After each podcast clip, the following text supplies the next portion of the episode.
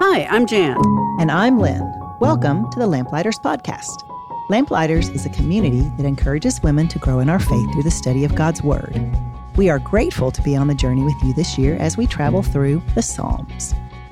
Jan, last week, last week we took a look at communal laments, focusing our protests towards God. Mm-hmm. That whole lamenting thing was a challenge. and I suspect that this week could be a little difficult as well. So, what can you do to ease our uneasiness around conflict and judgment today? Yes, those are two of our favorite topics to talk about, right? Uh-huh. Uh, and I'm not sure actually that it's my job to ease our uneasiness Mm-hmm. around these, but we can surely explore them together. And, you know, the Holy Spirit's been at work again. Last week's lesson on the lament of God's people sets up this week's lesson perfectly. Mhm. Um, the basic theme of both Psalm 82 and 94 is God as the righteous and just judge who demonstrates his kingship by judging everyone who opposes him and who abuses his people. And I want to be clear here we are now talking about the judgment of God, Right. not people's judgment. Right. That's not that's not our job. This is Right. God's job, right?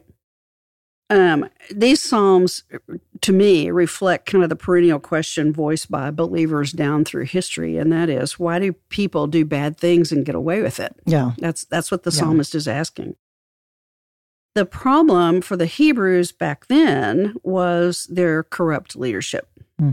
So both the king and the priests were abusing their power and exploiting the weak and powerless. And this is still the issue around the world today where Yeah. leaders do that. Yeah. God identifies, as we know, with the poor, the widow, the foreigner, the orphan, the outcast, those who are helpless against the powers that be. They are closest to his heart, and he will judge those who mistreat and exploit them. He promises that. Yeah. I'm going to quote Jim Denison here because he said something years ago that kind of has stuck with me. And, Okay. and his comment was God's holiness requires him to redeem all that he allows or causes. That's comforting, isn't it? It is comforting. It's kind of a, that is such a big thing for me. Yeah. To, I can't wrap my head around it, but it is comforting. And that's basically what the psalmists are reaffirming in these psalms that aspect of God's character and action. Mhm. They trust that God is going to be true to himself, Mhm. as he always is, and that he will eventually judge justly. Mm. Now, if you're like me, uh, and I think probably most of us, God's judgment is something we really prefer not to think about. You know, as I said, or we said in a podcast a couple of weeks ago, we'd rather focus on the God of joy and grace and love. Well, at least when we're looking at judgment from a personal point of view, if he's judging someone else, we might not Yeah, think of it that we way. don't care so much, right? Well, I was startled into reframing my thoughts about God as judge one year when Harold and I were the sponsors of a youth group at Bloys Camp Meeting. We had a very lively and committed group of youth who were excellent leaders. And our job, basically, was to let them lead. Mhm. Occasionally, you know, interject and point them in the right direction or give them some wise guidance. But Right. basically, it was their job to lead the group. So the first meeting was opened by the president of the youth group praying, Lord, come down and judge. Hmm. Bring your holy fire and consume all the dross. Exact judgment on those who don't believe in you. I, and I kind of got chills. I mean, I thought to myself, man alive, only somebody who believes they are completely innocent and doesn't deserve God's judgment would ask for it. It Mhm. was kind of, it was very startling for me. So that year, Harold and I spent a lot of time emphasizing God's grace and, frankly, a spirit of humility because that's what it takes, right? Yeah, you know, I get it. Uh, when I was reading this lesson, I was immediately in that space of them versus us. Yeah. Yeah. The problem, however, isn't that easy and it's not that straightforward. You know, even though we don't automatically think we are above others, we can't always find someone who's worse than us to make us feel better, right? Mhm. and uh, I don't want to get ahead here. So what's next? Yeah, well, that that prayer was an assumption that he would never be subject to judgment. Yes. right. Yes. But obviously, that prayer stayed with me, and Uh-huh. I have come to see it in kind of a different light. Oh, Um, so let's think about this: if God were not judge, would there be a need for grace and mercy? Hmm. I know. I says, and and even would we want to belong to a God who winked at evil and who No. didn't judge? No, we That's easy to answer. right? Yes. Yeah. We know inherently on some level that we need justice. Mhm. We need someone to judge all that is bad and unfair and evil, both in ourselves and in the world. And and as importantly, not just to judge it, but do something about it. Right. right? Right. ask any little kid. You have grandchildren. I bet Oh, you've yes, heard this before. They have a very finely honed sense of what is fair and not fair. right? yes, they do. And what I love about them is that they generally appeal to a higher power. In other words, they go to mom or dad, Right. you know, to make it right. Yeah. Well, it's it's the same for us. Now, fairness isn't the same as God's justice. Okay, it's just our human approximation of that. But nonetheless, our hearts cry out for it. hmm Like the psalmist, we want God to do something. Mm. Now, the thing we have to remember when we talk about God's judgment is the fact that He did do something. He did something on the cross. Mm. Yeah. Jesus suffered the fullness of God's holiness, righteousness, justice, and anger against the sin and brokenness that is inherent in each one of us. Mm. So on the cross, God judged all sin, death, evil, and injustice, and Jesus paid the penalty for all of those things. Mhm. He subjected himself to the judgment of God. Mm. So we can cry out for judgment like the ancient Hebrews did because God has already judged. Yeah. We are declared not guilty because of what Christ did for us. And not only that, but he dressed us in his righteous robes so that God sees us as perfectly righteous in Christ. Okay. I realize I've started preaching, Lynn. you better stop me. No, don't stop. And I and I want to add um, a thought that I had to this. You know, God loves the poor and needy. That's how you open this. Um, Mhm. so much that when He sent His only Son, that's how He sent Him. Yeah. He sent Him as a poor, needy in in human form, not in God form. Um, you know, baby in a manger. He Mhm. didn't come as a righteous King. You know, even though he absolutely is one, Mhm. he came as a baby who needed to be cared for. You know, he lived his whole life not as a wealthy man, but rather as one who often didn't even have a place to lay his head or have food to eat without relying on others. And in that's the form he was in when he showed us what it looks like to care for the poor and the needy. Absolutely. And also how to trust God to provide for our needs. Yes. You know. Um, okay. Let's keep this great good news of the cross in mind as we read as we read these psalms because you know, as, as the cartoonist one time said, we are they and they are us. Right. You know. Um, verse 82 is subtitled Rescue the Weak and Needy. Well, aren't we all? hmm Yes, we all are. And there's comfort in knowing that God judges justly and will judge those who treat others unfairly. hmm All right. But lest we deflect the power of this psalm by identifying only with the weak and needy, which we all know are God's favorites, right? Mhm.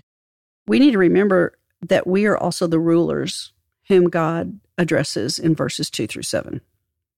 Now, I can hear everybody thinking, I'm not a ruler. Mm. I, I'm not an earthly judge. We need to take a step back and look at our life and our relationships. God has given each of us a sphere of influence. Mhm. In other words, our lives come into contact with and impact others. Mhm. I love Covenant's mission statement, which is to encourage people to follow Jesus wherever we live, work, and play. Mhm. So, wherever you live, work, and play is your sphere of influence. Right. So, God has called each of us uniquely into these spaces for a reason. Mhm. Now, as sons or daughters Mhm. of the Most High, we are called to use our power, and we all have it, it's economic, social, political, relational capital uh, in service to others. We are called in our sphere of influence to live justly as a witness. And this is a way we participate in God's kingdom and his work of redemption. So we do this, fortunately, simply going about our daily lives in ways that glorify or magnify mm-hmm. the Lord. So that makes it a little easier for me to grab hold of. Right. It's not such a big thing. It's just wherever we live and whatever we're doing. Right. Now, Psalm 94 also includes two cautions for us. Um, by way of background, just because I'm a background geek, mm-hmm. the context is interesting. This psalm was probably written during the reign of wicked King Manasseh, mm-hmm. who was infamous yeah. for tormenting and treating the faithful unjustly. He was so evil, in fact, that God blamed Manasseh for the destruction of Jerusalem at the hands of the Babylonian king Nebuchadnezzar. That's a pretty heavy responsibility. Sure is. Yeah, if you want to read about it, you can read in Second Kings, uh, chapters 21 through 24. Anyway, the placement in scripture of this psalm is also interesting because it interrupts the divine kingship psalms which are 93 through 99. And I thought that was really curious. I couldn't figure out what it was doing there because it was kind of off from the other Psalms. But maybe it's there just as a reminder that it is God who is the divine and eternal King. Mm. I, I don't know. But we can all be reminded of that often, yes, right? Absolutely. Okay, so I, w- I mentioned two cautions. The first one is in verse 1, which says, The Lord is a God who avenges. Now, that's a new title we haven't had mm-hmm. The God Who Avenges. What does that mean? So I took a page out of your book and went to the actual dictionary. To avenge means to uphold the law and give justice to those who have been wronged. So the God who avenges is upholding the law he himself created and gave to us. Mm-hmm. He's just upholding the law, mm-hmm. right? It's not the same as vengeance, which oh, yeah. we have talked about before being punishment uh, inflicted or retribution exacted for an injury or wrong. So it's God's job to do both. We can avenge by mm-hmm. upholding God's law and God's word, mm-hmm. not in the way that God does, but we we do have that responsibility. But we are never to seek vengeance.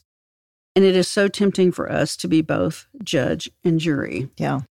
But as we've said before, God reserves that right to sentence for himself, and we are repeatedly forbidden from seeking personal vengeance. Yeah. God's very clear when he says, Vengeance is mine, I will repay. Now, there are a lot of really good reasons that God reserves that right for himself. First of all, he knows everything, mm-hmm. even the thoughts of the people. So, therefore, he knows what each person needs mm-hmm. and deserves. Um, his emotion is not involved in his judgment, and mm-hmm. we certainly cannot make that claim ever. So his judgment is judicial, mm-hmm. upholding the law. It's not emotional, and his judgment is just. Mm. So that's when he's avenging, when mm. he's upholding the law. But his vengeance is also just, it's always proportional, mm. exactly right and appropriate. And sometimes, and I find this an interesting thought, sometimes reaping what we sow, in other words, the natural consequences of our attitudes and actions and maybe inactions, can be a vehicle for God's judgment and vengeance. Just mm. letting us suffer the consequences of our choices that we've made. Yeah. But the whole point of this is it's it's tempting to take hold of something we have no right to. We need to leave it to God because He will always get it right. Mm-hmm. We can count on that. Yeah. Well, I love that distinction that you made between avenge and revenge because it really is as dramatic as night and day. You know, I think revenge is about making us feel better by indicting someone else. It's mm-hmm. about punishment. Oh, sure. And punishment is a penalty for something done in the past that is usually motivated by anger. It's something we feel that we can justify in some way as being an appropriate reaction.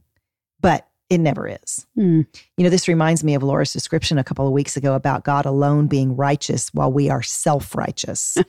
um, it's really a test of our faith to let God do what only He can do and what He does perfectly every single time. hmm As you said, God knows each and every situation. And more importantly, I think the motivation behind that situation. So He alone knows what is just. Absolutely. Absolutely. Um, okay, I said there were two cautions. Okay. The second one is don't misinterpret God. Now, what I mean by that, right? Sometimes when we are suffering or we're in a mess or we find ourselves in a difficult spot, we think it's all our fault hmm because, after all, it's all about us, right? Right. But the truth may be, it may be our fault, but it may have nothing to do with us. Mm, Okay. So we tend to misinterpret God when we think everything's about us. right. It may not. However, God does use those times to discipline us, to teach us something. It certainly drives us to the Lord and to His Word. And, Mhm. and those times can turn us in a different direction. That's part of discipline, right? Mm-hmm. Painful as those times may be, uh, they can be used by God to mature us in the faith and to equip us with compassion and with love for other people. One of my least favorite uh, verses is in Hebrews twelve six. He whom the Lord loves, he disciplines. that that sounds like something I would say to my children, and they wouldn't agree either. but Psalm 94 also reassures us that God will not reject us. Mm. Even though he tests and he refines, he will never forsake us and he will grant us relief. Now, what do I mean by that? Relief is that inward quietness in the face of outward troubles. In other words, you have peace even in the midst of whatever difficulty that you're going through. Right. And our hope is based on those promises. Yeah. Okay, so let's end Psalm 94, uh, remembering that the psalmist recounts some consolations for God's people.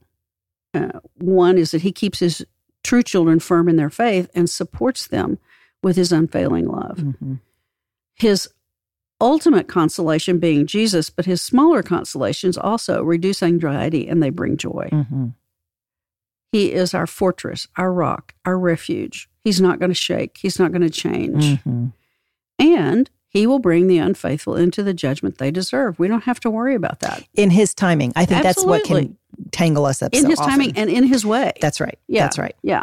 Well, you know, these are the lessons that are often painful but necessary. You know, they're the mistakes that might be ours, but they might be someone else's that we Mhm. will learn from. You know, I recently read that discipline is teaching and instruction from God's law. Ooh, that's good definition. Yeah. It said discipline is done in love in order to help us to be safe and to grow in our understanding of who we are in Christ. Hmm. And that's what God's judgment is. It's about discipline. It is correction, but it is correction that's not motivated by anger or emotion. It's motivated by his love for us. And it's future oriented. He is disciplining us because he wants us to do better going forward. Hmm. Um, in other words, it's a way to correct us so that we are where we've strayed, we're moving back in the right direction. hmm And, you know, I think indifference is the opposite of discipline because if you're indifferent, you don't care enough to do anything about it. Mm. Yeah. And God is never indifferent. He always disciplines because he always loves. I love I love the contrast you've drawn there. That discipline is future oriented Yeah. And punishment is past Yeah, oriented. Yeah, yeah, yeah. yeah. I like that. Okay. Okay, so we've talked about God's judgment, but you have not mentioned conflict. Why did we put conflict in this title? Uh, that is a good question, and I have no idea. When I looked at that, I was very confused about it myself. So, I was like, why in the world we did did we do that? And what's funny about this, I- I am super conflict avoidant. Oh, me too. I mean, I'm like the worst. I will do anything possible, including running away, to Mhm. avoid confronting something. Okay, and and so I guess maybe I put that in here so I would have to confront it. But the funny thing I realize is we talk. I talked more about judgment than conflict. And I think conflict may be the more important topic. Avoiding conflict, even in a podcast. Yeah. So I'm trying to figure out how in the world, judgment and conflict, how do we get those two together? And it finally dawned on me that conflict is under all the judgment, right? It, there's conflict between unjust people who are using their power to exploit and the people who are being exploited. Mm, That's conflict. Yeah. There's conflict between these ungodly people and God. They think there isn't. You know, they think they know everything. God doesn't care or he's fine with them and mm-hmm. they can safely ignore him. But oh no, there is a conflict there, right? right because right. all sin is against God and he will not overlook forever the exploitation of those closest to his heart. Yeah. Okay. There can even be conflict between the godly, although I hate to use that term for us, the godly and God. Mm. And we see it with the psalmists where yeah. they say over and over again, How long, O Lord? Right. Hurry up. Your people are hurting.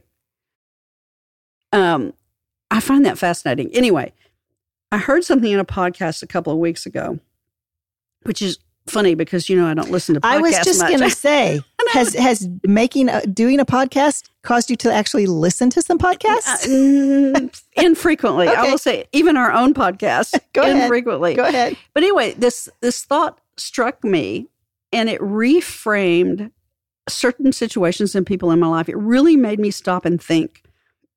And the comment was, at the heart of all conflict is fear. Mm-hmm. The root of all conflict, whether within yourself or your relationship with God or your family, your friends, your church, politics, religion, foreign relations, whatever you can think of. Right. The root of the conflict is fear. Mm-hmm. Now, that really challenged me because I say I trust God. Right. And if perfect love casts out all fear, mm what excuse do I have, A, for having conflict, or B, certainly for avoiding it? Yeah. Yeah. It it it really has made me it's transforming me in the way I look at people and the events going on in my life. Anyway, no time for that. I'm going to close with some some of these things that the Psalms are calling us as post believers to do. One is love your Lord your God with all your heart, mind, soul, and strength. Love him 1st mm-hmm. Then love your neighbor as yourself. Yeah. Love others. Yeah. A personal favorite, pray for your enemies. Because yeah. if you're praying for them, you have to leave vengeance and avenging up to the Lord. Yeah. And the last thing is like all these psalmists, they are so patient. Yeah. The Lord will come and his rule and reign will be forever. And that is an encouraging thought for us when we are experiencing conflict. It's an encouraging thought, and it's also just such an important reminder because I do think probably nine times out of 10, when I stop and see what I'm so agitated about, it's because I'm not being patient. Yeah. You know, I've asked God for something and he hasn't he hasn't granted my wish. Yeah, right? and done it the way you wanted to when right. you wanted to. Yeah, exactly. So, um, mm. so that patience is a big one for me.